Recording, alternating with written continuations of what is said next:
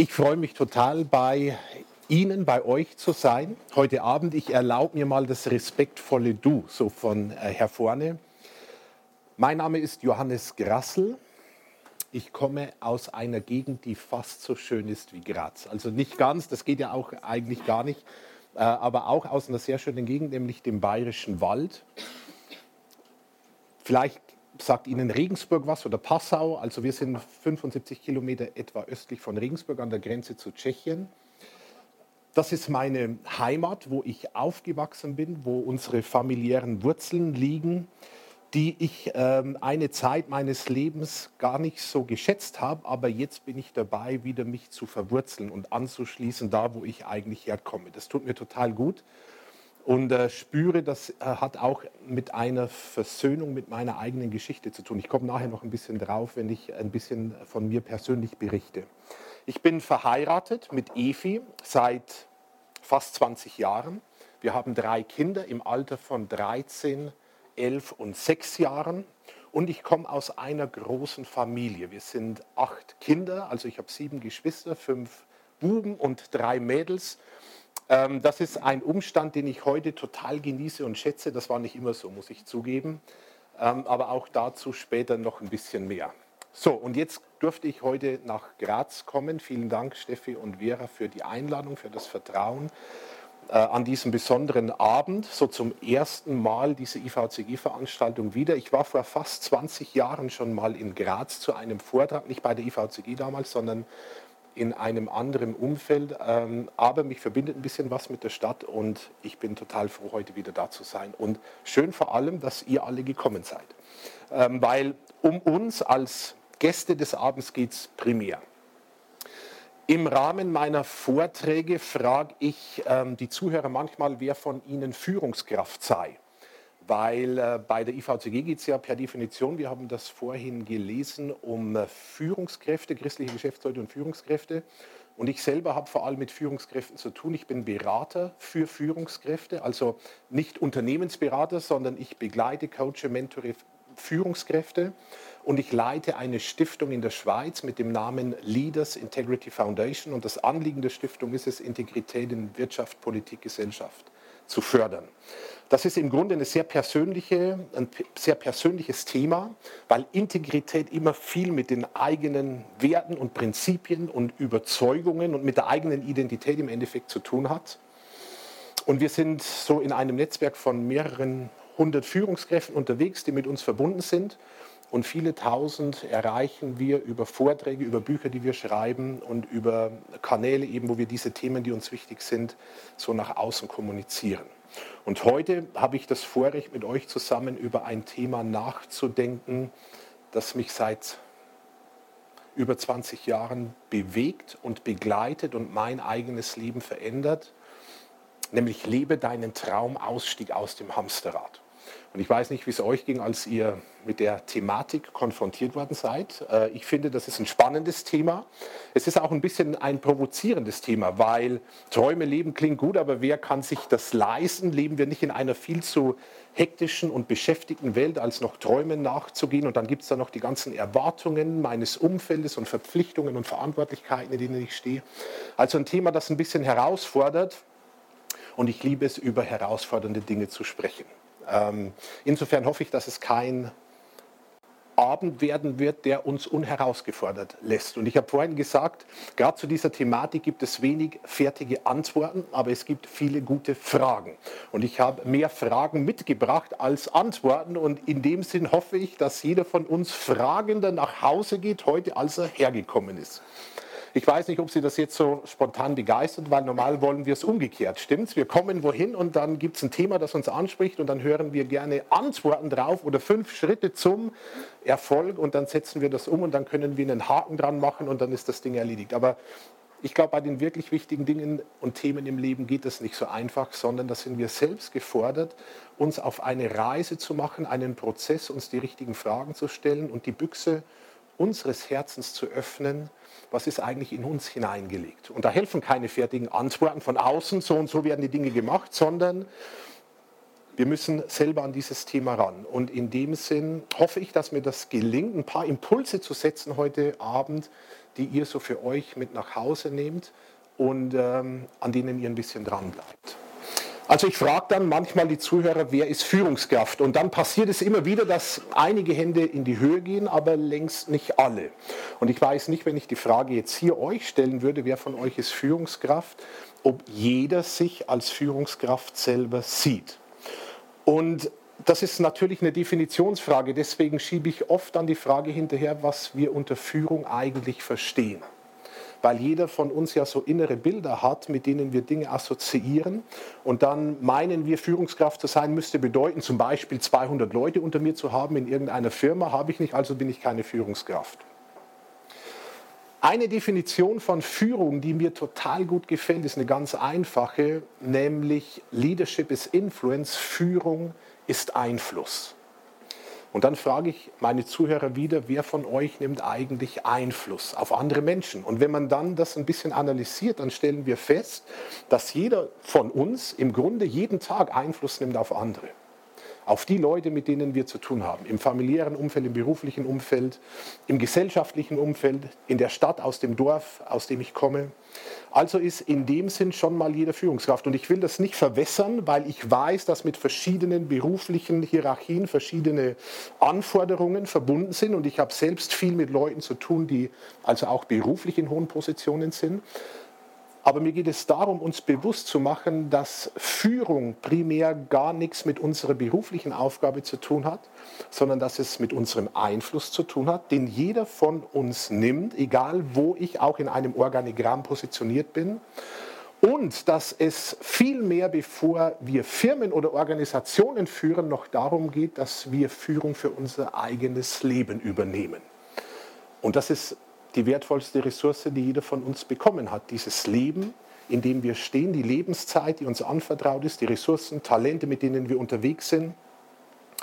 Und ich erlebe das immer wieder. Ich finde, das ist ein interessantes Phänomen, dass ich äh, mit Leuten zu tun habe, die beeindruckende Führungspositionen im Beruf haben, aber eine sehr schwache Selbstführungskompetenz aufweisen, wenn es um sie, um ihre Beziehungen und um ihr Leben geht.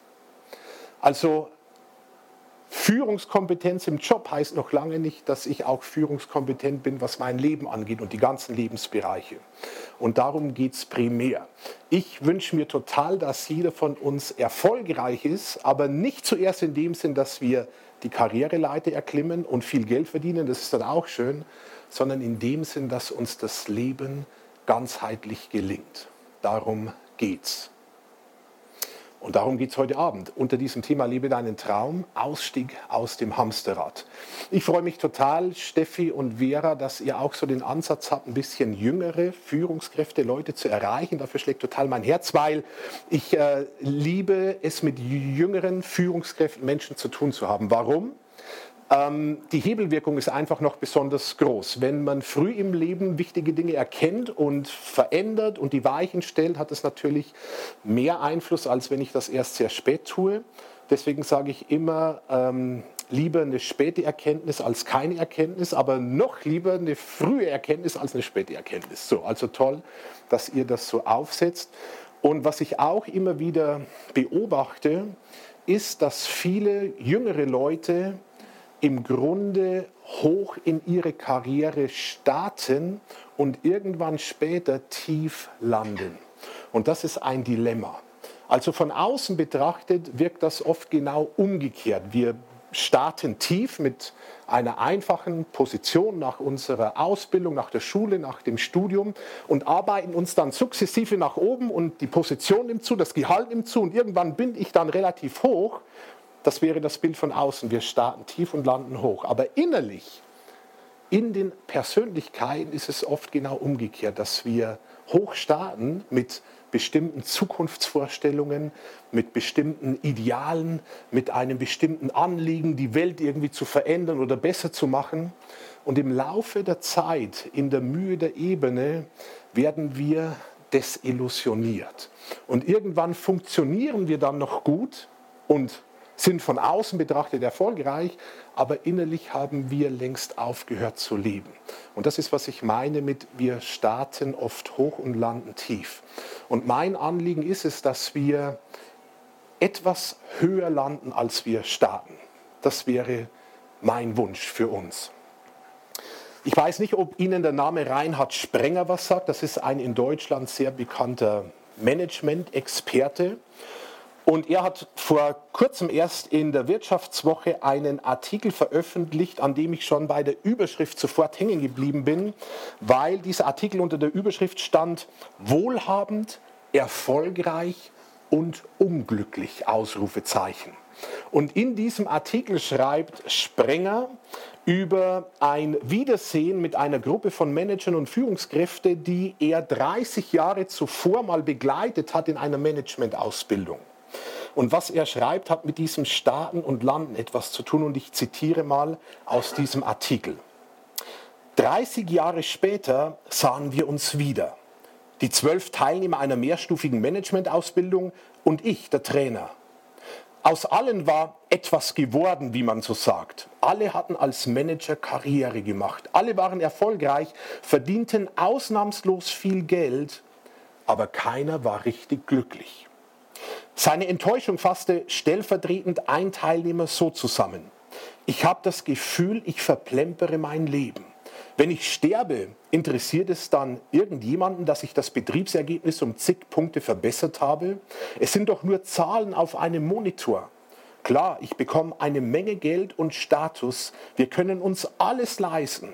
Aber wenn du deinen Job nicht magst, wenn du keine innere Erfüllung erlebst, spielt es irgendwann keine Rolle mehr, wie hoch dein Gehalt ist.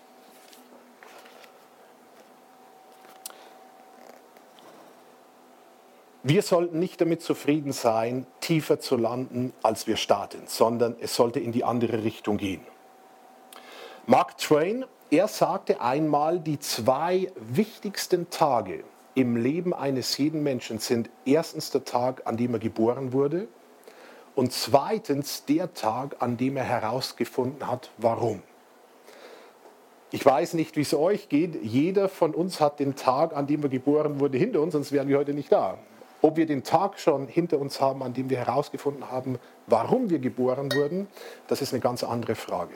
Und das hat im Endeffekt mit dieser inneren Erfüllung zu tun, nach der wir uns sehnen und die mit äußeren materiellen Karrieredingen nicht zu bewerkstelligen ist. Die Frage nach dem, warum bin ich auf dieser Welt, ist eine Frage, die viele Leute bewegt. Das erlebe ich immer wieder. Ich habe vor einiger Zeit eine E-Mail bekommen von einem jungen Manager, der mir schrieb, Johannes, Gerade wieder stelle ich mir die Frage, warum bin ich auf dieser Welt?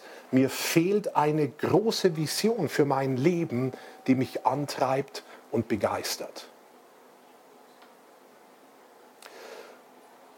Und ich glaube, diese Frage nach dem, warum bin ich hier, warum bin ich auf dieser Welt, diese Frage hat viel mit unserem originalen Design etwas zu tun. In dieses originale Design sollten wir hineinkommen, wenn wir wirklich den Sinn unseres Lebens entdecken wollen. So wie der Fisch wohin gehört? Ins Wasser, um wirklich glücklich zu sein. Und der Vogel wohin gehört? In die Luft, um wirklich glücklich zu sein. Und der Löwe wohin gehört? Wohin gehört der Löwe? In die freie Wildbahn, genau. In die freie Wildbahn. Nicht in den Käfig, um wirklich erfüllt zu leben. Und wir haben in Afrika, wir waren eine Zeit in Afrika, meine Frau und ich, wir haben da öfter Löwen in freier Wildbahn erlebt. Seitdem ich in Afrika war, mag ich in keinen Zoo mehr gehen, weil die Diskrepanz mir zu groß ist. Und äh, wenn man das richtige Leben einmal gesehen oder geschmeckt hat, dann ist man mit schattigen Kopien nicht mehr zufrieden. Also der Löwe gehört in die freie Wildbahn. Ich glaube, wir gehören auch in die freie Wildbahn, um wirklich ähm, erfüllt und glücklich zu werden. Äh, weil wir gerade beim Leben sind oder beim Löwen sind, wo ist das Leben sicherer, im Käfig oder in der Freiheit? Wo ist es sicherer? Im Käfig ist es sicherer. Wo ist es bequemer, im Käfig oder in der Freiheit?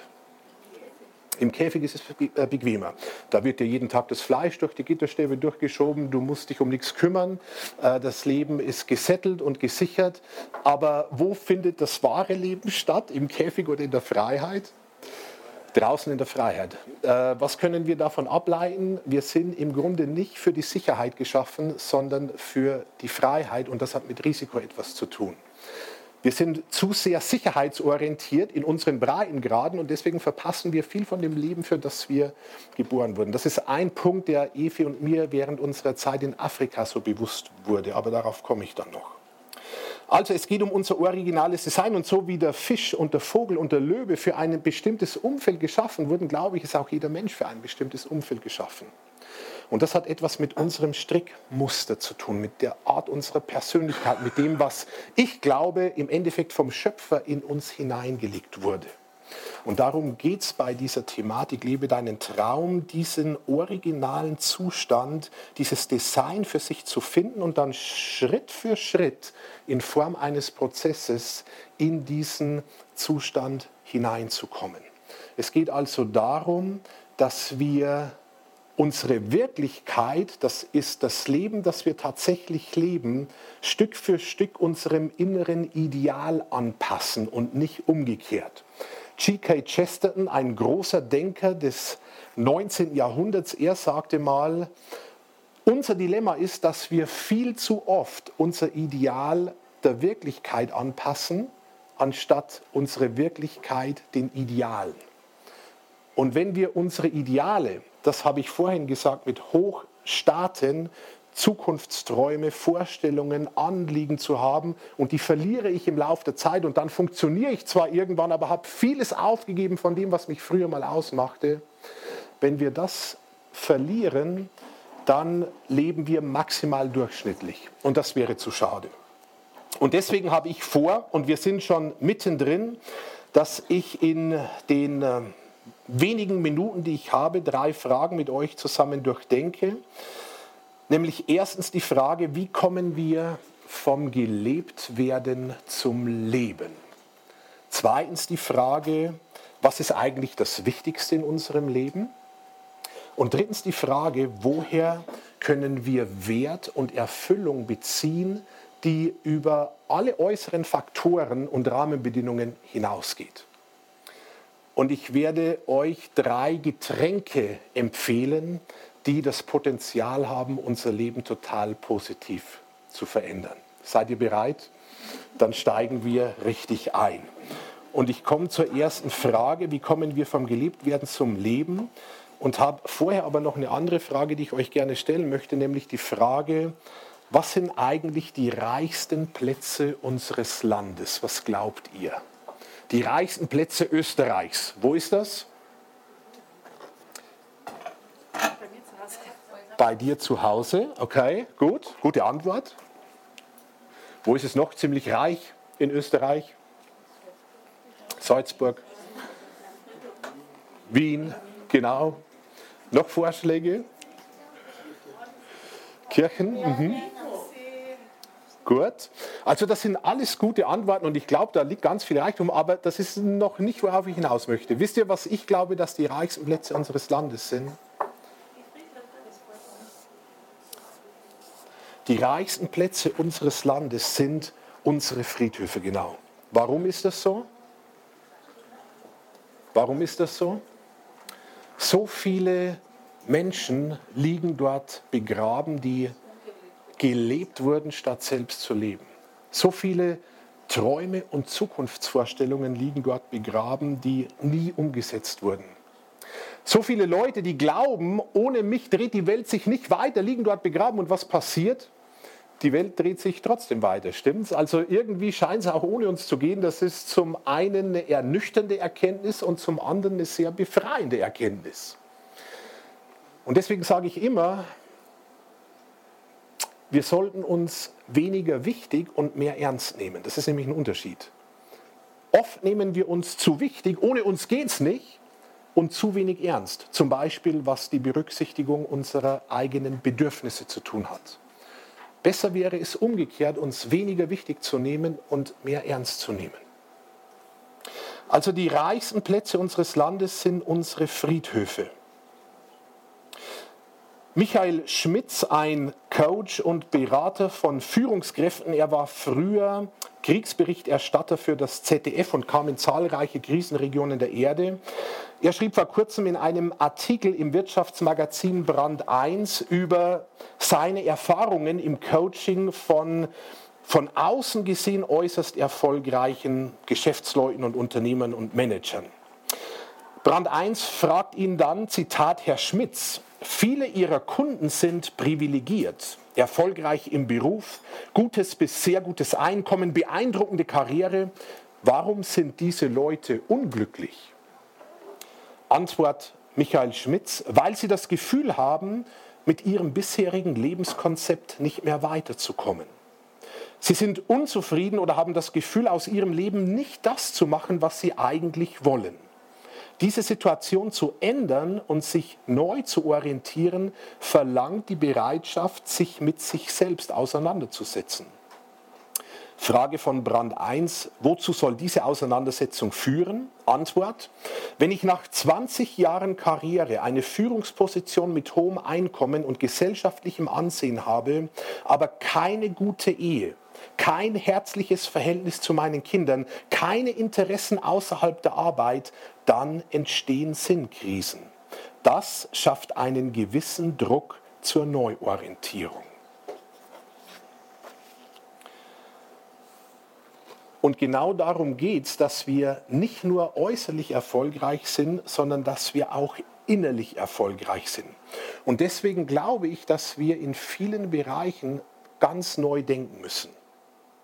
Das Thema, das ich heute mit euch zusammen bewege und durchdenke, das mache ich als Christ und auf Basis des christlichen Menschenbildes. Egal woher du kommst, weltanschaulich, glaube ich, dass wir ganz viele Fragen behandeln, die für alle von uns total relevant sind. Ich glaube, es braucht ein neues Denken und weil ich als Christ an das Thema rangehe, orientiere ich mich an einigen großen christlichen Vordenkern und ich greife mal Paulus heraus, diesen großen berühmten Apostel, der ja der Wegbereiter des Christentums äh, damals war. Und er fordert die Leser seines Briefes an die Römer ebenfalls heraus, total neu zu denken. Er schreibt an einer Stelle, der Schlüssel, um neu zu leben, ist es, neu zu denken. Es geht also darum, dass wir bestimmte Denkmuster, die oft unbewusst unser Leben prägen und von hinten steuern, mal auf den Prüfstand stellen und es wagen, out of the box zu denken. Wie könnte dieses Neudenken aussehen? Dass wir zum Beispiel mehr in Fragen denken statt in fertigen Antworten. Wir hatten das am Tisch schon ein bisschen, dass es auch zu diesem Thema heute eben gar nicht so viel fertige Antworten gibt, aber viele gute, wichtige Fragen. Wie sind wir meistens unterwegs? Mit fertigen Antworten. Dazu gehört, das Leben wird so und so gelebt oder die Erwartungen von außen versuchen zu befriedigen. Oder ähm, das haben wir noch nie so gemacht, wie kommst du jetzt dazu, ähm, Dinge auf deine Art und Weise zu machen? Oder such dir einen Job, der gut bezahlt ist, damit du später mal ein sicheres Leben hast. Denkt an den Löwen. Ne? Äh, das, sind, das ist ein Leben in fertigen Antworten. Worum es mehr gehen sollte, ist ein Leben mit den richtigen Fragen, zum Beispiel der Frage, was macht mich eigentlich lebendig? Oder was ist mir wirklich wichtig? Einen der Manager, die ich momentan begleite, einer dieser Manager sagte mir vor kurzem, Johannes, dass ich überhaupt über die Frage, was ist mir wirklich wichtig, nachdenke, ist eine totale Befreiung für mich, weil ich habe bisher nie daran gedacht, mein Leben aus diesem Blickwinkel anzuschauen. Und das ist wieder so ein Beispiel, dieser Typ für jemanden, der von außen betrachtet, viele würden sagen, total erfolgreich ist, aber dann gesteht über die Frage, was mir eigentlich wichtig ist, habe ich es noch nie gewagt, darüber nachzudenken. Wie könnte neu Denken noch aussehen, dass wir mehr, wir bleiben beim Löwen, in Risiko statt Sicherheit denken. Wir sind nicht für den Käfig, sondern für die freie Wildbahn gemacht. Oder wie könnte dieses Neudenken noch aussehen, dass es darum geht, im Grunde nicht ein besserer Mensch zu werden, sondern ein neuer Mensch. Und unser ganzer Ansatz, ganz oft, wenn man die ganzen Apps und Bücher ansieht, geht in Richtung Selbstoptimierung. Wir wollen uns selbst verbessern. Und das ist nicht grundsätzlich verkehrt, Dinge besser zu machen, aber was wir im Grunde brauchen, ist eine Erneuerung von innen heraus, eine Erneuerung unserer Persönlichkeit, für die nur das christliche Menschenbild letztendlich eine nachhaltige Antwort hat. Deswegen sagte C.S. Lewis mal, er gilt als der größte christliche Denker des 20. Jahrhunderts. Deswegen sagte C.S. Lewis mal, die nächste Stufe der Evolution ist bereits erschienen und sie ist wirklich etwas Neues. Sie ist nicht der Schritt vom Menschen zu einem besseren Menschen, sondern der Schritt vom Geschöpf Gottes zum Kind Gottes. Und mit diesem Schritt vom Geschöpf Gottes, das wir alle sind, zum Kind Gottes, das ist ein Angebot, das uns allen gilt, geht eine innere Veränderung einher, die wir für nachhaltige Erneuerung brauchen.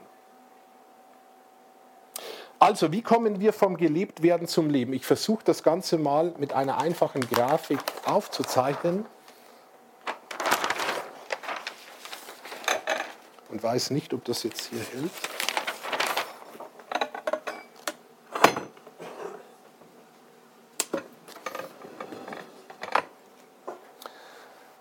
Jeder von uns, jeder Mensch steht, wie jedes Unternehmen auch interessanterweise, in einem Spannungsfeld zwischen Potenzial und Position. Ich finde sowieso, das ist ein großer Teil der, der, Thematik, mit der ich mich auseinandersetze, dass es sehr viele Parallelen gibt zwischen Businesskompetenz und Lebenskompetenz. Das heißt, äh, Prinzipien, äh, Theorien, die uns im Geschäft wirklich erfolgreich machen, gelten oft auch übertragen aufs persönliche Leben. Das finde ich total spannend. Und was im Geschäft uns erfolgreich macht, langfristig und im persönlichen Leben, kommt wiederum fast ausschließlich aus dem biblisch-christlichen Menschenbild. Mich wundert das nicht, weil wenn es Gott tatsächlich gibt, der die ganze Schöpfung und uns Menschen erschaffen hat, dann weiß er auch, wie Leben bestmöglich funktioniert. So, also für manche mag das überraschend sein, für mich nicht. Jeder Mensch steht in einem Spannungsfeld zwischen Potenzial und Position. Und das lässt sich ganz einfach aufzeichnen anhand einer Matrix mit einer XY-Achse. Und dann gibt es zwei Möglichkeiten. Einmal die Potenzialachse. Das wäre die, was heißt Potenzial? Was bedeutet der Begriff? Was glaubt ihr? Möglichkeit, gut, das habe ich nicht verstanden. Energie. Energie, okay. Bitte? Ausbau, sehr gut. Ausbaufähigkeit, ja. Gut. Noch ein Vorschlag? Versteckte Talente. Super. Das Wort Potenzial kommt vom lateinischen Potentialis und bedeutet so viel wie noch nicht ausgeschöpfte Möglichkeiten. Also geht alles in die Richtung, was Sie sagen.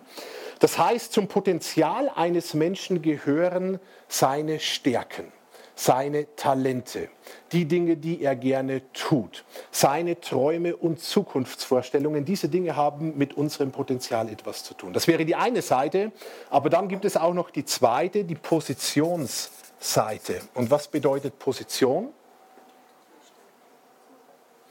Sehr guter Zustand. Also die Position beschreibt im Endeffekt das Leben, das wir tatsächlich leben. So die Umstände, in denen wir unterwegs sind, all das, wofür wir täglich aufstehen und was unsere Zeit in Anspruch nimmt. Und jetzt gibt es vier einfache Möglichkeiten, das runterzubrechen anhand dieser Vierfeldmatrix. Ich beginne mal mit Möglichkeit Nummer eins. Eine Person hat ein hohes Potenzial, also ist vielleicht talentiert, hat Stärken, hat Vorlieben, hat super Vorstellungen von der Zukunft, Potenzial hoch, aber schafft es nicht, dieses Potenzial auch ins richtige Leben zu übersetzen. Die Positionsseite bleibt schwach. In welchem äh, Feld dieser vier Quadranten würden wir uns dann bewegen?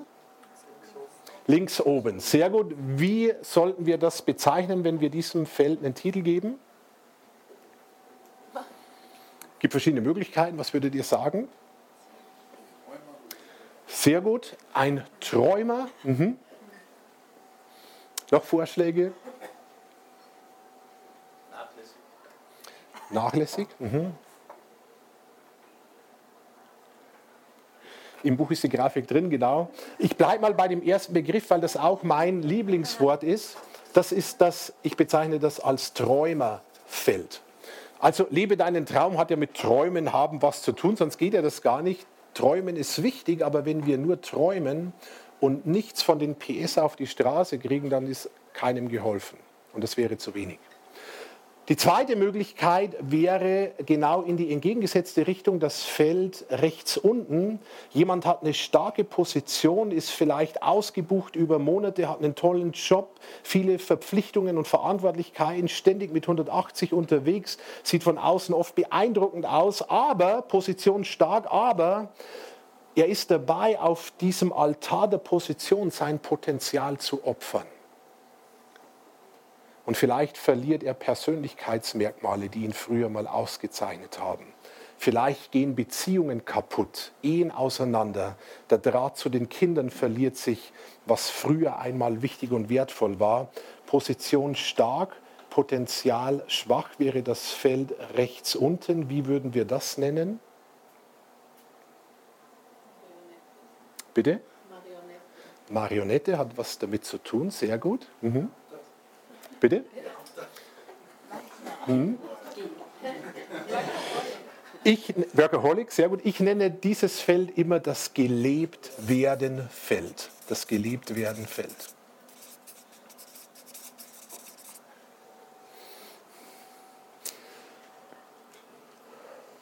Dann gibt es Möglichkeit Nummer drei, das wäre das Feld links unten. Jemand hat weder Potenzial noch Position. Das sieht ziemlich düster aus. Wie nennen wir das Feld? Loser. Mhm.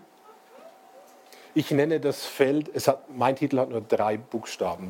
Das ist das Todesfeld. Was tatsächlich so stimmt, es geht nicht nur um physischen Tod, aber selbst da stimmt es ja auch, Potenzial und Position erlischt. Aber ganz viele von uns sterben ja viele kleine Tode an Lebensqualität und Beziehungsqualität und innere Erfüllung und Zufriedenheit und so weiter. So, das ist das Todesfeld. Die tolle Botschaft des christlichen Glaubens, finde ich immer wieder, ist, dass es einen Weg vom Tod zum Leben gibt. Äh, so eine Option soll mir ein anderes Weltbild erstmal aufzeigen. Also begehbar, praktikabel, nachhaltig. Bleibt das vierte Feld rechts oben. Das Feld, in dem Potenzial und Position nicht in einer perfekten Übereinstimmung sind, das gelingt uns wahrscheinlich nie, aber wo es zunehmend zusammenkommt wo wir den Eindruck haben, irgendwie fühle ich mich wie der Fisch im Wasser. Das Leben ist nicht ohne Herausforderungen und ohne Leiden und ohne Rückschläge, aber ich spüre eine innere Zufriedenheit und Gewissheit, dass ich richtig unterwegs bin, dass ich am richtigen Platz bin, dass ich meine Position gefunden habe. Wenn wir davon sprechen können, dann wären wir schon ziemlich stark in diesem vierten Feld. Und wie nennen wir das? Sehr gut, super. Ich nenne das ganz einfach das Lebenfeld. Das Lebenfeld. Und wisst ihr, was ich glaube? Ich glaube, dass wir für dieses Feld geboren wurden.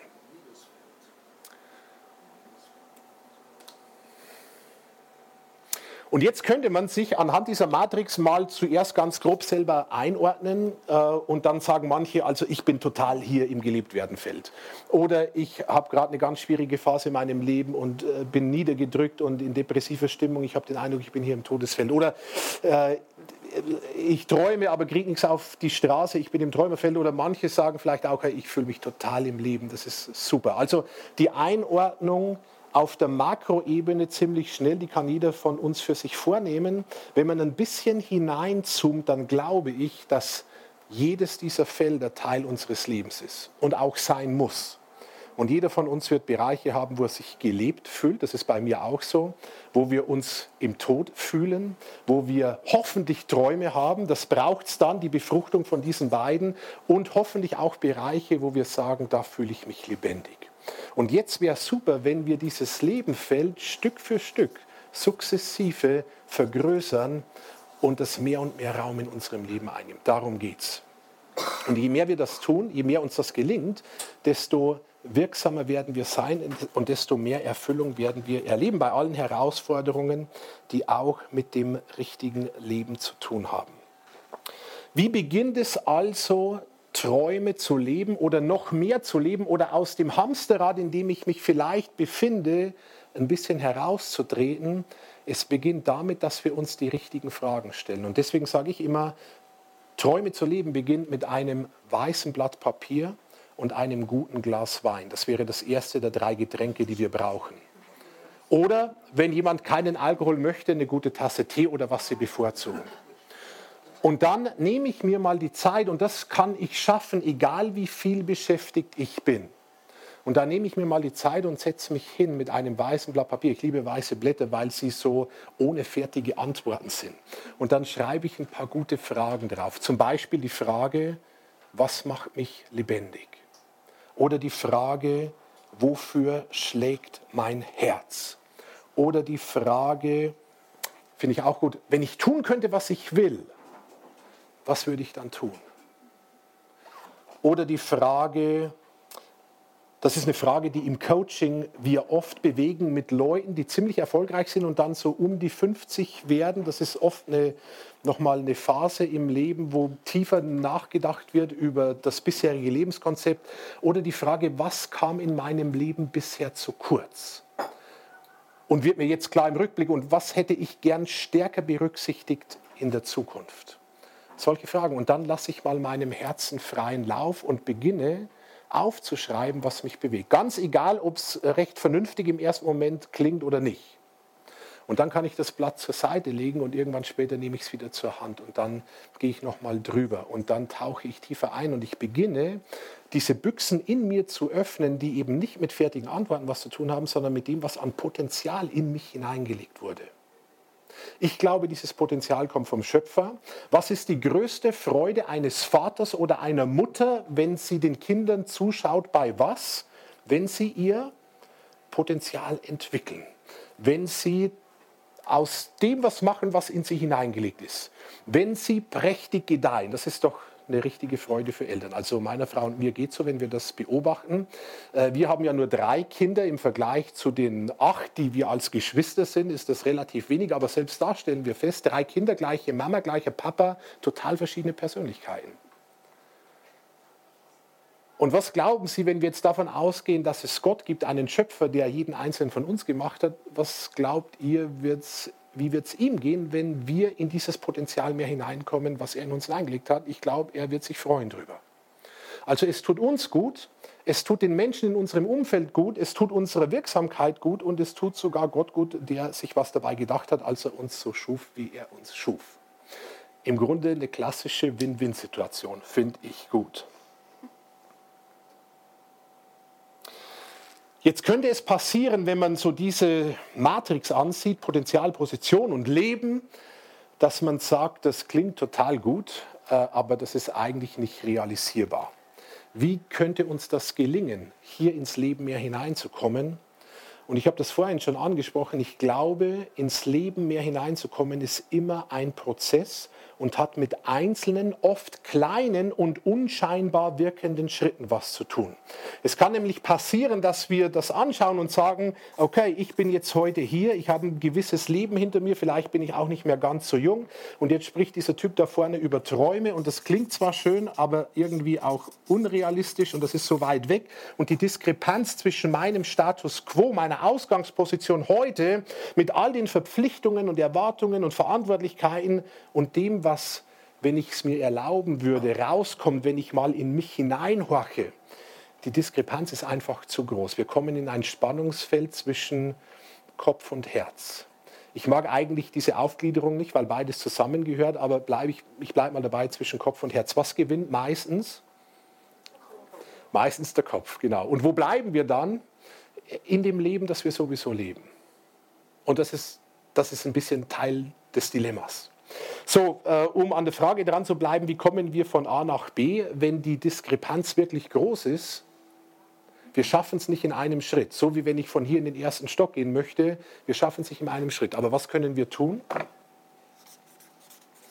Wir können wie einer Treppe vergleichbar Zwischenschritte einbauen und uns Stück für Stück diesem Zielbild, das da in uns möglichst entstehen sollte, annähern. Und das haben meine Frau und ich auch so gemacht, als wir vor 23 Jahren äh, uns kennenlernten. Wir haben heute unseren Kennenlerntag. Eigentlich war der Plan, dass meine Frau mitkommt, weil wir feiern das immer zusammen. Äh, jetzt ist sie doch nicht dabei. Ähm, wir haben heute Morgen schon ein bisschen zurückgedacht. Als wir vor 23 Jahren uns kennengelernt haben, relativ kurz danach, und wir waren ja noch recht jung damals, haben wir eine Frage für uns bewegt, die vielleicht ein bisschen untypisch ist, nämlich die Frage, wofür wollen wir leben? Also nicht, wofür sollen wir leben, was erwarten unsere Eltern oder unsere Lehrer oder die Gesellschaft, sondern wofür wollen wir leben. Und wir waren damals äh, kurz vorher bewusst Christen geworden und haben dann auch die Idee entdeckt, es könnte da einen Schöpfergott geben, der sich was dabei gedacht hat, als er uns in diese Welt setzte. Wir haben also diese Dimension, warum sind wir auf dieser Welt überhaupt von Gott her mit einbezogen in die Frage. Und wissen Sie, was auf diese Frage passiert ist? Wofür wollen wir leben? Was ist da passiert? Genau, zunächst gar nichts. Zunächst gar nichts weil es wenig fertige Antworten gibt. Aber die Frage hat in uns einen Prozess ausgelöst. Ein bisschen so, wie ich es jetzt sehr zusammengefasst versucht habe zu beschreiben. Was spricht uns eigentlich an? Wofür schlägt unser Herz? Wo spüren wir eine Berufung? Welcher Not wollen wir begegnen? Und wir haben dann relativ schnell gespürt, äh, vor allem ich, dass, also in meinem Fall, äh, dass mein Herz für Leute schlägt, die in Verantwortung sind in Wirtschaft, Politik, Gesellschaft. Ähm, ich liebe Strategie, ich liebe Business, ich liebe so in großen Zusammenhängen zu denken, obwohl ich selber ein total einfach gestrickter Typ bin. Und ich komme auch aus einem Hintergrund, der mich eigentlich überhaupt nicht qualifiziert, Führungskräfte zu erreichen. Ich bin nicht auf eine besonders hohe Schule gegangen, ich habe keinen besonders herausragenden Namen. Äh, ich komme äh, aus einfachen Verhältnissen, noch dazu aus dem bayerischen Wald auf so jemand hat nicht wirklich gewartet, aus der Zielgruppe, die uns da auf dem Herzen liegt. Und trotzdem spürten wir, wir haben einen Ruf in dieses Zielsegment hinein. Also, diese Frage hat ausgelöst, dass wir uns mit dieser Matrix für uns auseinandersetzen. Und dann wurde klar, mein Herz schlägt für Leute in Verantwortung. Und nach einiger Zeit wurde dann klar, irgendwann werde ich mein Leben in diese Zielgruppe investieren. Ich hatte keine Ahnung, wie das funktionieren soll. Ich wusste nicht, wer das bezahlen soll. Aber in meinem Herz entwickelte sich dieser Traum. Und dann haben wir damals uns überlegt, wie können wir beginnen, jetzt geht es um die kleinen Schritte, wie können wir beginnen, uns in diesen Traum zu investieren. Und dann haben wir angefangen, neben unseren Jobs äh, und nach unserer beruflichen Ausbildung, dass wir uns in einer Arbeit engagiert haben, ähnlich wie die IVCG, wo wir dann mit Führungskräften zu tun hatten und Veranstaltungen organisierten, wo wir mit unserer Zielgruppe in Kontakt kamen. Das war nebenberuflich, ehrenamtlich, hatte nichts mit unserem Job zu tun. Was deutlich macht, dass man in den wenigsten Fällen das komplette Leben über den Haufen werfen kann und soll, sondern mit kleinen Schritten beginnen. Und dieses Engagement war dann ein Schritt auf unserem Prozess. Und was passiert, wenn man einen Schritt geht, auch, auch wenn er klein ist? Man kommt auf die nächste Stufe. Und wenn ich auf der nächsten Stufe stehe, dann bin ich schon einen kleinen Zacken höher, um im Bild zu bleiben. Und wenn ich ein kleines bisschen höher stehe, was verändert sich dann? Mein Blickwinkel. Ich sehe schon einen Tick weiter, als ich es vielleicht vorher gesehen habe. Wofür sind wir also gemacht? Wir sind gemacht, dass wir aktiv Schritte gehen und proaktiv unser Leben gestalten. Und erst wenn wir gewisse Schritte gehen, wird der Weg deutlich. Wenn wir immer in unserer Ausgangsposition bleiben und sagen, ich gehe erst dann, wenn ich das ganze Bild habe, dann, dann wird es nie was. Zu den sieben Geschwistern, die ich habe, kam über einige Jahre eine Art Pflegeschwester aus Afrika, also noch dazu, das war dann Nummer neun. Ähm, Afrika hat uns schon immer fasziniert in der Familie und Evi und ich, wir wollten eine Zeit lang mal ins Ausland gehen und dann hat sich die Gelegenheit ergeben, dass wir für mehrere Monate nach Afrika gehen, nach Namibia. Das war 2005. Und Evi und ich spürten, wir waren zu der Zeit schon knapp fünf Jahre verheiratet. Das wird eine Weichenstellung in unserem Leben. Irgendwie ist das dran für uns, auch wenn es verrückt war. Und dann habe ich meinen Job gekündigt und Evi konnte sich als Beamtin, das Stichwort viel gerade schon, äh, beurlauben lassen für diese Zeit. Und dann sind wir nach Afrika gegangen, nach Namibia, in ein Umfeld total anders, als wir es bis dahin gewohnt waren. Und dort haben wir dann auch was anderes gemacht als bis dahin in unserem Leben. Wir haben mit AIDS-Kranken gearbeitet, mit weißen Kindern. Wir waren in den Townships unterwegs von Windhoek, äh, haben Suppenküchen gemacht äh, für die Armen. Aber wir waren auch im Land unterwegs und haben uns in humanitäre Projekte investiert und Leidenschaftstrainings gemacht, ganz einfach. Und ich hatte auch einen Mentor, eine sehr starke Führungspersönlichkeit, die mich in dieser Zeit begleitet hat, von der ich viel gelernt habe. Und das war wieder ein Schritt auf unserem eigenen kleinen Weg hin in dieses Zielbild hinein. Und während der Zeit in Afrika haben wir uns gefragt, wie geht es weiter, wenn wir zurück nach Deutschland kommen? Die Frage war total offen. Und dann haben wir auch diese Frage im Gebet bewegt, weil wir ja Christen waren. Und dann hatten wir den Eindruck, wenn wir zurück nach Deutschland gehen, schaltet irgendwie die Ampel auf grün, uns in diesen Traum, Führungskräfte zu erreichen, voll und ganz hinein zu investieren. Und dann haben wir entschieden, in unserem, in unserem jugendlichen Leichtsinn, äh, das machen wir. Wir hatten, wie gesagt, keine Ahnung, wie es funktionieren soll und ich hatte keine Ahnung, wer es bezahlen soll. Wir waren damals sogenannte DINGs, äh, das ist ein Begriff aus dem Marketing, Double Income No Kids, ist eine ziemlich begehrte Zielgruppe. Äh, heute sind wir genau das Umgekehrte. Wir haben ein paar Kinder und kein geregeltes Einkommen mehr. Das Leben ist viel spannender, als es damals war. Aber Stichwort Löwe, wir sind ja nicht für die Sicherheit gemacht, sondern wir sind für die freie Wildbahn gemacht. Also haben wir entschieden, wir kommen zurück und beginnen praktisch beruflich diesen Traum zu leben, Führungskräfte zu erreichen. Das war der nächste Schritt. Und dann kam ich zurück und was macht man, wenn man keine Ahnung hat von dem, wie es werden soll?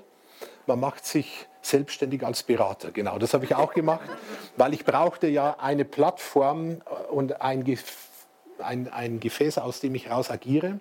Und dann haben wir in Afrika noch Gott um zwei Dinge gebeten. Wir haben gesagt, Gott, wenn das Ganze von dir ist und dieser Traum und unser Lebensweg, dann wünschen wir uns zwei Dinge. Wir wünschen uns erstens, einen Freund, mit dem du uns zusammenführst, damit wir nicht alleine unterwegs sind. Und zweitens eine Plattform, in die wir uns einklinken können. Das war unser Gebiet in Afrika. Wir kamen zurück, ich machte mich selbstständig und dann war wieder die Frage, wie gehen wir weiter? Es geht immer Step für Step in kleinen Schritten. Und dann haben wir gesagt, okay, wir beginnen mal Führungskräfte, Unternehmer zu besuchen, ähm, die wir kennen oder die wir nicht kennen und die ich angeschrieben habe. Und ich erzähle denen, was unser Anliegen und unser Traum ist. Und dann höre ich mal, was die machen würden an meiner Stelle. Und als 29-Jähriger damals und total einfacher und wie gesagt ohne Namen, ohne alles Typ, habe ich dann begonnen, Leute anzuschreiben, äh, die in Frankfurt in ziemlich hohen Gebäuden, in ziemlich äh, hohen Stockwerken saßen. Und ich war total überrascht, wie viele Türen aufgingen. Einfach mit diesem Approach, ich würde mal gern kommen, mein Anliegen, meinen Traum erzählen und hören, was du sagst. Und dann saß ich da und war in Frankfurt und in Berlin und im ganzen Land unterwegs und traf total spannende, erfolgreiche, einflussreiche Leute.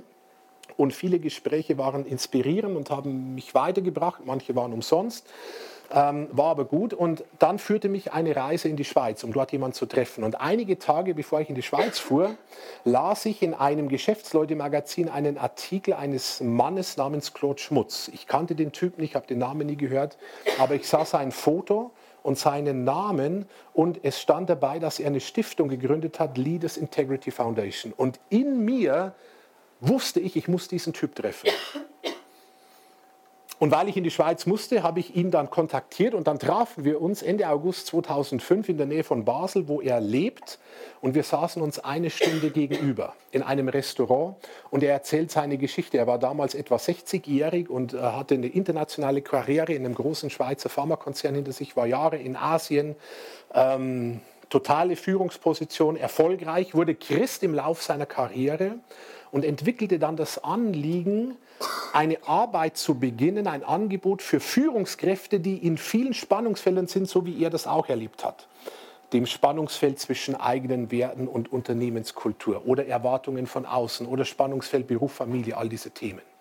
Und er hat dann diese Stiftung gegründet, Leaders Integrity Foundation. Er sagte zu Gott, wenn das von dir ist, dann musst du Leute schicken, die mitmachen, weil ich selber kann es und will es nicht alleine tun.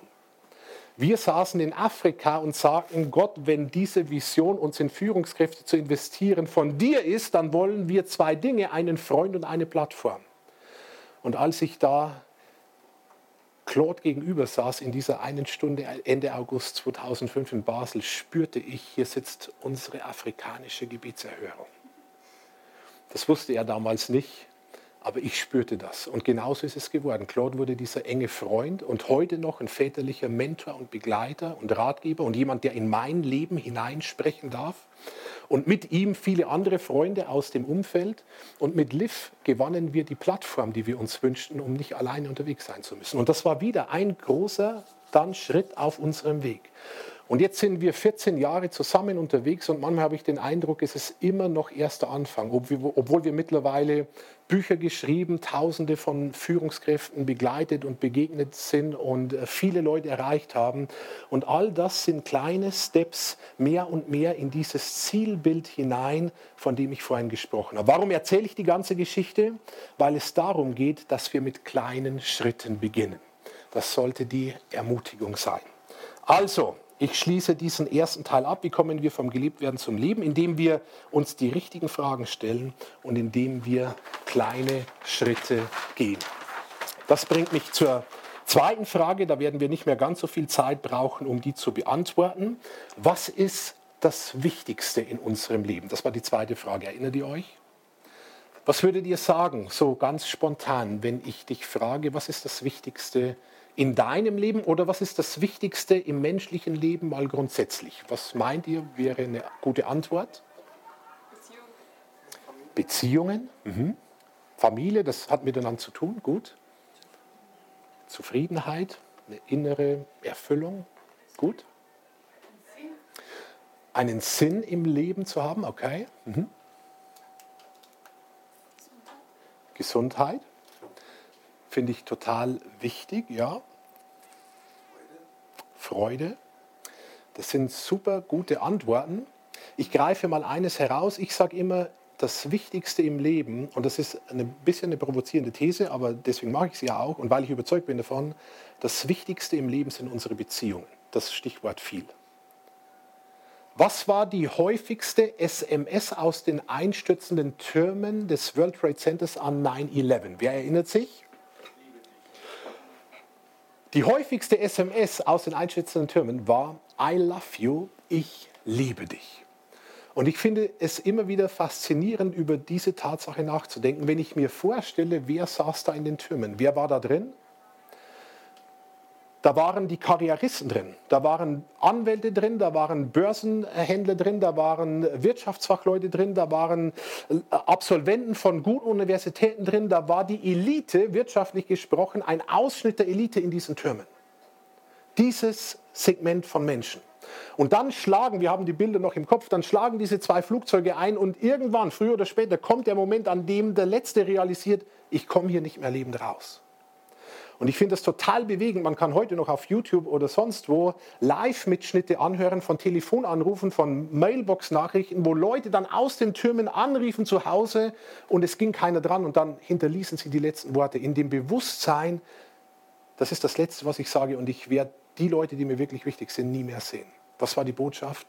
I love you.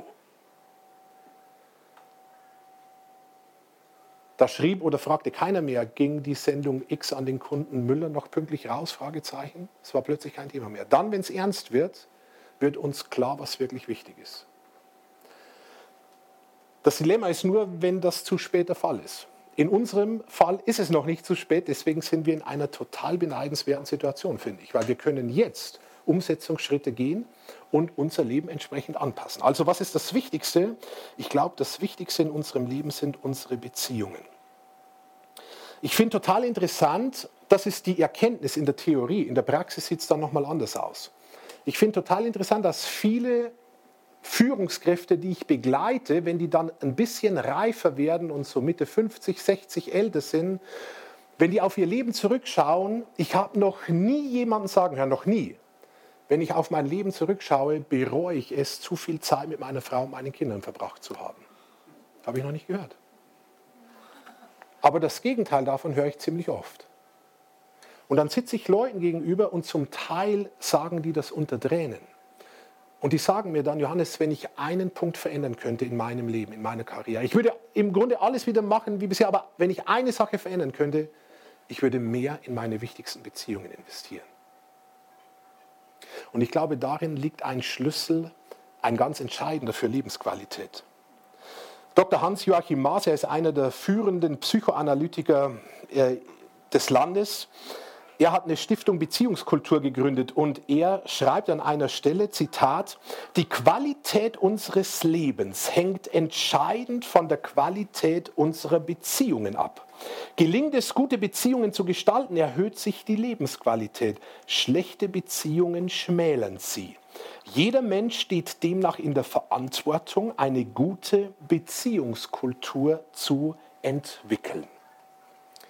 Also wir wissen das alle. Wenn wir unser Leben ein bisschen analysieren, woraus wir wirklich Freude und Energie schöpfen, sind ganz oft wohlwollende, gute Beziehungen. Und was uns das Leben wirklich vermiesen kann, sind ganz oft gespaltene, zerbrochene, vergiftete Beziehungen. Und deswegen, Umkehrschluss, je mehr wir in unsere wichtigsten Beziehungen investieren, wir klären gleich noch, wie wir die definieren, desto besser wird unser Leben, desto höher wird unsere Lebensqualität. Wann wird uns das bewusst? Denken wir an 9-11. Oft erst dann, das ist das Problem, wenn es zu spät oder fast zu spät wird. Mir ging das selber so vor einiger Zeit wieder. Das war ein Wake-up-Call 2015 im September. Da war ich gerade dabei, eine Konferenz, eine Tagung vorzubereiten in Hamburg, an der ich sprechen sollte. Und ich war einige Tage zuvor beim Arzt gewesen, um einen Routinecheck zu durchlaufen, den ich alle ein, zwei Jahre mache. Und äh, Teil dieses Routinechecks war auch eine ganz spezielle Blutuntersuchung, die normal nicht gemacht wird, aber ich wollte aus bestimmten Gründen, dass die gemacht wird. Und das Ergebnis habe ich dann nicht gleich mitbekommen, weil das Blut im Labor untersucht werden musste und das dauerte ein paar Tage. Und mein Arzt sagte dann, also Johannes, alles passt, alle Werte, die wir jetzt hier haben, sind okay und das Blut untersuchen wir. Und wenn du nichts mehr hörst, dann ist das in Ordnung. Und dann dachte ich, genau, das ist, was ich am liebsten habe vom Arzt, nichts mehr hören. Und so bin ich dann heim und äh, ein paar Tage vergingen und ich war in der Vorbereitung auf diese Tagung. Und das war ein Mittwochmorgen um etwa 9 Uhr klingelt das Telefon. Und ich nehme ab und äh, der Arzt ist am Apparat und sagt, äh, Johannes, wir haben deine Blutwerte zurückbekommen. Und alles sieht danach aus, dass du einen wörtlich Tumor im Zwischenhirn hast. Wir müssen das sofort untersuchen. Ich habe dir für morgen um die und die Uhrzeit bei dem Spezialisten einen MRT-Termin besorgt und da gehst du hin und danach kommst du sofort in die Praxis und dann besprechen wir die weitere Vorgehensweise. Zack, Punkt, Telefonat Ende, Dauer ungefähr zwei Minuten. Bei mir blieben zwei Begriffe hängen, Gehirn und Tumor und die Kombination klang nicht gut. Und im ersten Moment habe ich versucht, dieses Telefonat und diese Diagnose sportlich zu nehmen und sagte, das werde ich überwinden und äh, ich vertraue auf Gott und irgendwie wird er mich in der Hand haben und habe versucht, so da meinen Stand einzunehmen. Im zweiten Moment, und der kam ziemlich schnell, hat es mich emotional weggespült. Und an was glaubt ihr, habe ich in dem Moment gedacht? An meine Frau und an meine Kinder nicht mehr so sehr an die Tagung in Hamburg, die auch wichtig war, wo ich ein paar Tage später hin sollte. Also wann wird es uns bewusst dann, wenn die Dinge ernst werden? Spätestens. Was ist das Wichtigste in unserem Leben? Unsere Beziehungen. Und deswegen, ich wiederhole mich und bringe das zum Abschluss, wie verbessern wir, wie verändern wir positiv unser Leben, wie leben wir mehr unsere Träume, indem wir uns in die wichtigsten Menschen in unserem Umfeld investieren. Und jetzt wäre noch die Frage, wie definiere ich das? Wieder mit einer Frage am besten. Ich könnte mich zum Beispiel fragen, wer ist noch da, wenn ich nichts mehr leisten kann?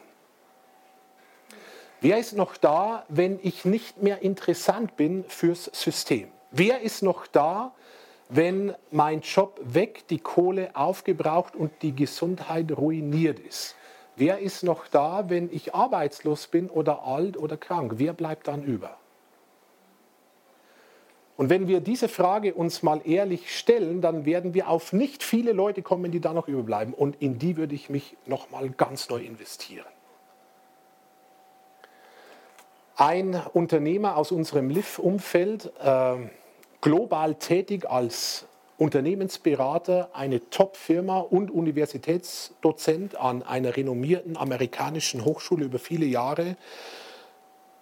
Er war an einer unserer LIF-Anlässe. Wir nennen, äh, wir machen so Manager-Timeout-Tage im Bayerischen Wald einmal pro Jahr, wo wir ein paar Tage mit Führungskräften in der Natur sind und Kaminabende und ein gutes Glas Wein und eine Plattform für Austausch. Und dann geht es auch um so Fragen wie Potenzialposition. Und er war an diesen Tagen und er hat, als wir am Schluss der Tage fragten, was nehmt ihr von diesen Tagen mit, dann hat er eine Antwort gegeben, die mir unter die Haut gefahren ist. Er sagte, meine Erkenntnis aus diesen Tagen ist, I want my life back. Ich will mein Leben zurück. Und dann haben wir gesagt, Moment, du bist international erfolgreich, hast eine Familie, hast viel Geld, hast äh, hohes Ansehen und du möchtest dein Leben zurück, irgendwie passt das nicht zusammen. Dann sagt er, ja, wenn ich auf mein Leben schaue, spüre ich, dass der ganze Erfolg und erkenne ich, dass der ganze Erfolg einen enorm hohen Preis hat.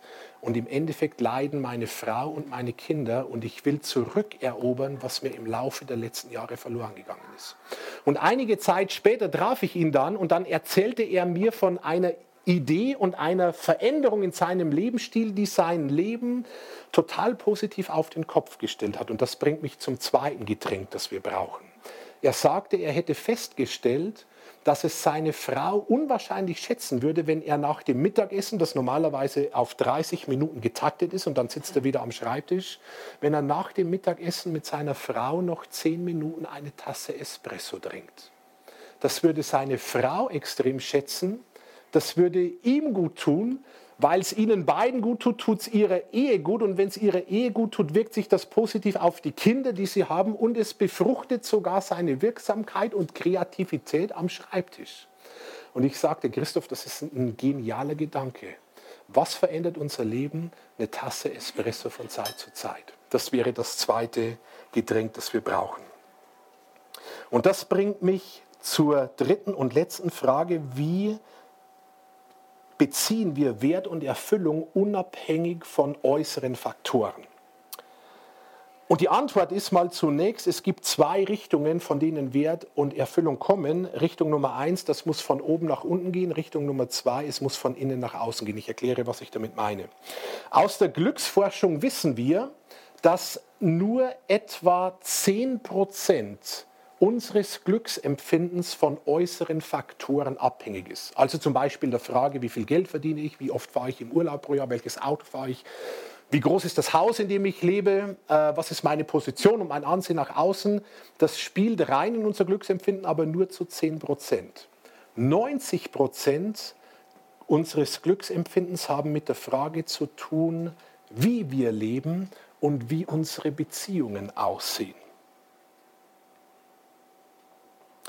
Os Guinness, ein irischer Sozialkritiker und Philosoph, er bezeichnet unsere Gesellschaft als eine Cut Flowers Society, eine Schnittblumengesellschaft.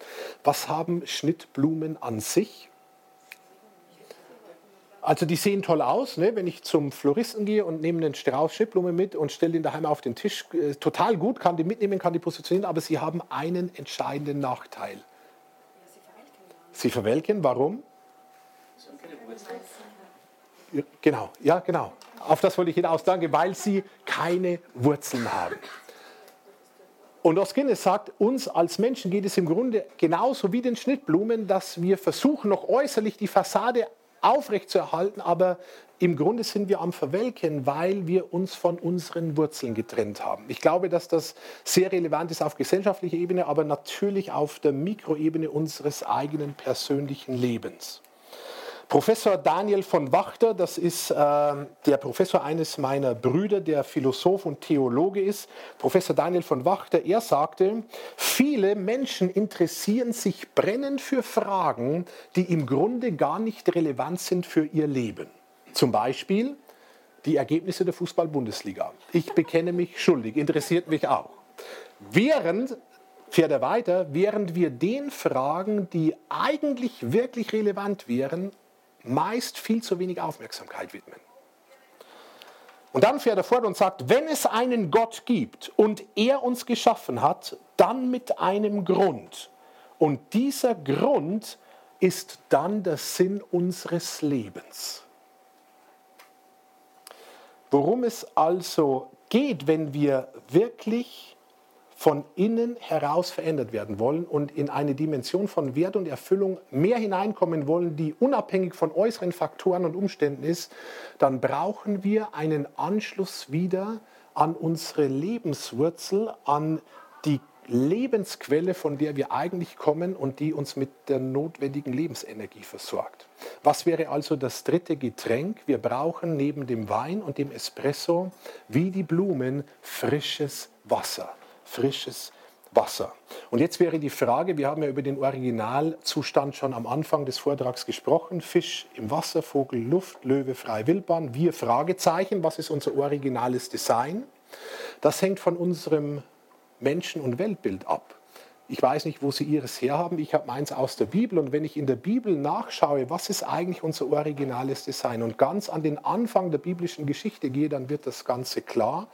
Unser originales Design ist es, in Beziehung zu leben, Beziehung zu wem? Nach oben, zu unserem Schöpfer und aus dieser Schöpferbeziehung heraus zunehmend gesunde, wohlwollende Beziehungen in unser Umfeld zu anderen Menschen, zu den wichtigsten Menschen in meinem Leben zu gestalten und aus den Ressourcen, die der Schöpfer uns anvertraut hat, Potenzial etwas zu machen. Das ist zusammengefasst im Grunde unser Grundauftrag aus dem biblischen Schöpfungsbericht. So, und jetzt ist auf dem Weg unserer Geschichte nicht nur persönlich, sondern auf der Makroebene etwas passiert, dass wir nämlich gesagt haben, wir nehmen unser Glück in die eigenen Hände. Wozu braucht es Gott? Wir sind doch selbst unseres Glückes Schmied. Und das hat uns nicht nur etwas, sondern ziemlich auf die schiefe Bahn gebracht und ist ursächlich für das Schnittblumenleben, das wir mehr oder weniger jeder von uns heute leben.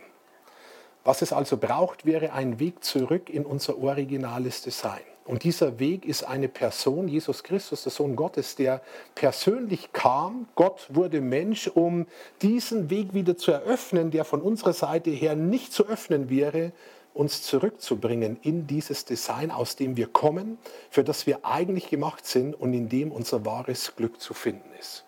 Wie sieht also die Lösung aus für nachhaltigen Wert und nachhaltige Erfüllung? Zurück zu Gott durch Jesus Christus. Und ich gebe Ihnen abschließend, meine Zeit ist durch, noch kurz fünf gute Gründe mit, warum ich persönlich an Jesus Christus glaube.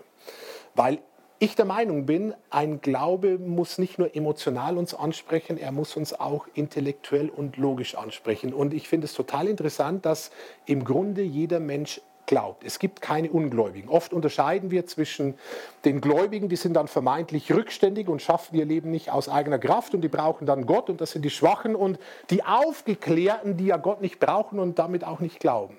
Aber diese Teilung, Unterscheidung ist unzulässig. Jeder Mensch glaubt. Es gibt niemanden, der nichts glaubt. Der Atheismus ist ein Glaubenskonzept, der Humanismus ist ein Glaubenskonzept, die ganzen fernöstlichen Religionen sind Glaubenskonzepte. Jeder Ismus ist ein Glaubenskonzept. Die Frage ist also nicht, was wir glauben, also ob wir glauben, Entschuldigung, sondern was wir glauben, ob unser Glaube vernünftig ist, ob er praktikabel ist und ob er vor allem auch in der Krise trägt. Darum geht es. So, ich persönlich bin Christ und ich gebe euch noch fünf Gründe mit, warum das so ist. Grund Nummer eins, ich habe in meiner Familie total positive, nachhaltige Veränderung erlebt von dem Moment an, wo meine Eltern sich entschieden haben, als Christen zu leben. Wo früher Angst und Unsicherheit herrschte, da zog ein neuer Lebensmut und eine neue Lebensgewissheit ein. Und weil ich diese Veränderung leibhaftig erlebt habe, hat mich das überzeugt. Ich hatte während meiner Teenagerzeit eine Phase, wo ich massiv rebelliert habe gegen meine Eltern, gegen meine Familie und gegen den Glauben meiner Eltern. Und ich bin so dankbar, dass in dieser Phase, ich habe das vorhin erzählt, mein Vater, als ich gar nicht mehr mit ihm direkt sprechen konnte, weil das Beziehungsfeld so schwierig war, mein Vater mir später erzählte, er wäre über Monate praktisch täglich für mich spazieren gegangen und hätte für mich gebetet. Und ich weiß heute, dieses Gebet meines Vaters, während ich so rebellisch war, war ein wesentlicher Schlüssel, dass ich die Kurve bekommen habe. Deswegen sage ich, wenn Sie Kinder daheim haben, die glaubensmäßig ein bisschen schwierig unterwegs sind, gebt die Hoffnung nicht auf. Ich bin selbst ein Beispiel davon, dass Veränderung möglich ist. Also ich habe das in meiner Familie erlebt. Ich war nicht von Haus aus für den christlichen Glauben. Ich habe erlebt, dass sich Dinge positiv verändern. Grund Nummer zwei, durch den Glauben habe ich Gewissheit gewonnen für mein Leben. Ich weiß heute, woher ich komme und wohin ich einmal gehe. Und das gibt mir einen Kontext, in dem ich mein Leben gestalten kann. Drittens, durch den Glauben habe ich Zugriff auf Ressourcen, die wir, glaube ich, dringend brauchen, die aber anderen Menschen nicht zur Verfügung stehen. Zum Beispiel kann ich mich in schwierigen Entscheidungen zurückziehen und im Gebet Gott um Weisheit bitten. Ich kann von ihm auf quasi übernatürliche Art Ressourcen erhalten, Freude, Zuversicht, ähm, neue Hoffnung, Frieden, wo die Umstände schwierig sind. Und diese Tumorerkrankung, die ich tatsächlich hatte, und äh, wo ich dann durch eine herausfordernde Operation musste und dann später nochmal durch einen chirurgischen Eingriff und wo der Heilungsprozess bis heute nicht abgeschlossen ist, ist ein so ein Beispiel, dass auch in unserem Leben die Dinge nicht nur eitel Sonnenschein sind. So, aber in diesen Schwierigkeiten kann Gott trotzdem Ressourcen zur Verfügung stellen, die wir dann abrufen können, wenn wir mit Christus verbunden sind. Viertens, ich bin Christ, weil ich Gott als einen Gott erlebe, der dem ganzen Leid und der ganzen Schieflage der Welt nicht distanziert gegenübersteht, sondern mitten in selbiges hineingekommen ist. Und das ermutigt mich. Manchmal stellen Leute die Frage, ja, wenn es Gott gibt, wie kann dann all das Leid geschehen? Und das ist eine große Frage, die nicht, die nicht einfach zu beantworten ist. Wenn man Gott wegnimmt, ändert das aber nichts an dem Leid, das da ist. Gott kam hinein ins Leid. Er löst nicht alles für uns. Das hat auch mit Aufgabenteilung etwas zu tun, aber er ist mit uns hindurchgegangen und tiefer gegangen als alles, was ein Mensch an Leid erleben kann. Und das spricht mich an. Und deswegen hat Dietrich Bonhoeffer zum Beispiel einmal gesagt, Jesus ist nicht gekommen, um eine neue Religion zu bringen, sondern das Leben. Und fünftens und letztens, und damit schließe ich, ich bin Christ, weil ich für mich zu dem Schluss gekommen bin, dass der christliche Glaube und die Person Jesu Christi die Wahrheit sind. Und das muss letztendlich der Maßstab sein, ob wir glauben oder nicht. Ist es die Wahrheit oder ist es nicht die Wahrheit? Und das bringt mich wieder zu C.S. Lewis, der einmal sagte, wenn das Christentum falsch ist, hat es keine Bedeutung. Wenn es aber wahr ist, hat es ultimative Bedeutung. Das Einzige, was es nicht haben kann, sagt Lewis, ist mittelmäßige Bedeutung. Welche Bedeutung wird in unseren Breitengraden dem Christentum üblicherweise eingeräumt, wenn es hochkommt? Mittelmäßige Bedeutung. Und das ist das, was im Grunde gar nicht geht. Entweder hopp oder top, wahr oder falsch. Ich bin für mich zu dem Schluss gekommen, es ist die Wahrheit und deswegen glaube ich. Und damit schließe ich und ermutige Sie und euch, an dieser Thematik von heute Abend dran zu bleiben und möglichst den einen oder anderen Punkt für euch mitzunehmen, wo ihr sagt, an dieser Frage, an diesem Impuls bleibe ich noch ein bisschen dran und tauche tiefer ein und gehe dann möglichst auch kleine, aber gangbare praktische Schritte der Veränderung in meinem Leben. Peter Drucker, der größte Management-Denker unserer Zeit, er wurde einmal gefragt, Peter, why are you a follower of Christ? Peter, warum bist du ein Nachfolger Christi? Seine Antwort war einfach, er sagte simply, it's the best deal. Es ist einfach das Beste, was dir passieren kann. In diesem Sinn danke ich euch herzlich für eure Geduld und Aufmerksamkeit. Nutzt nachher gerne noch die Möglichkeit für Fragen und ich übergebe an Steffi und Vera. Vielen Dank.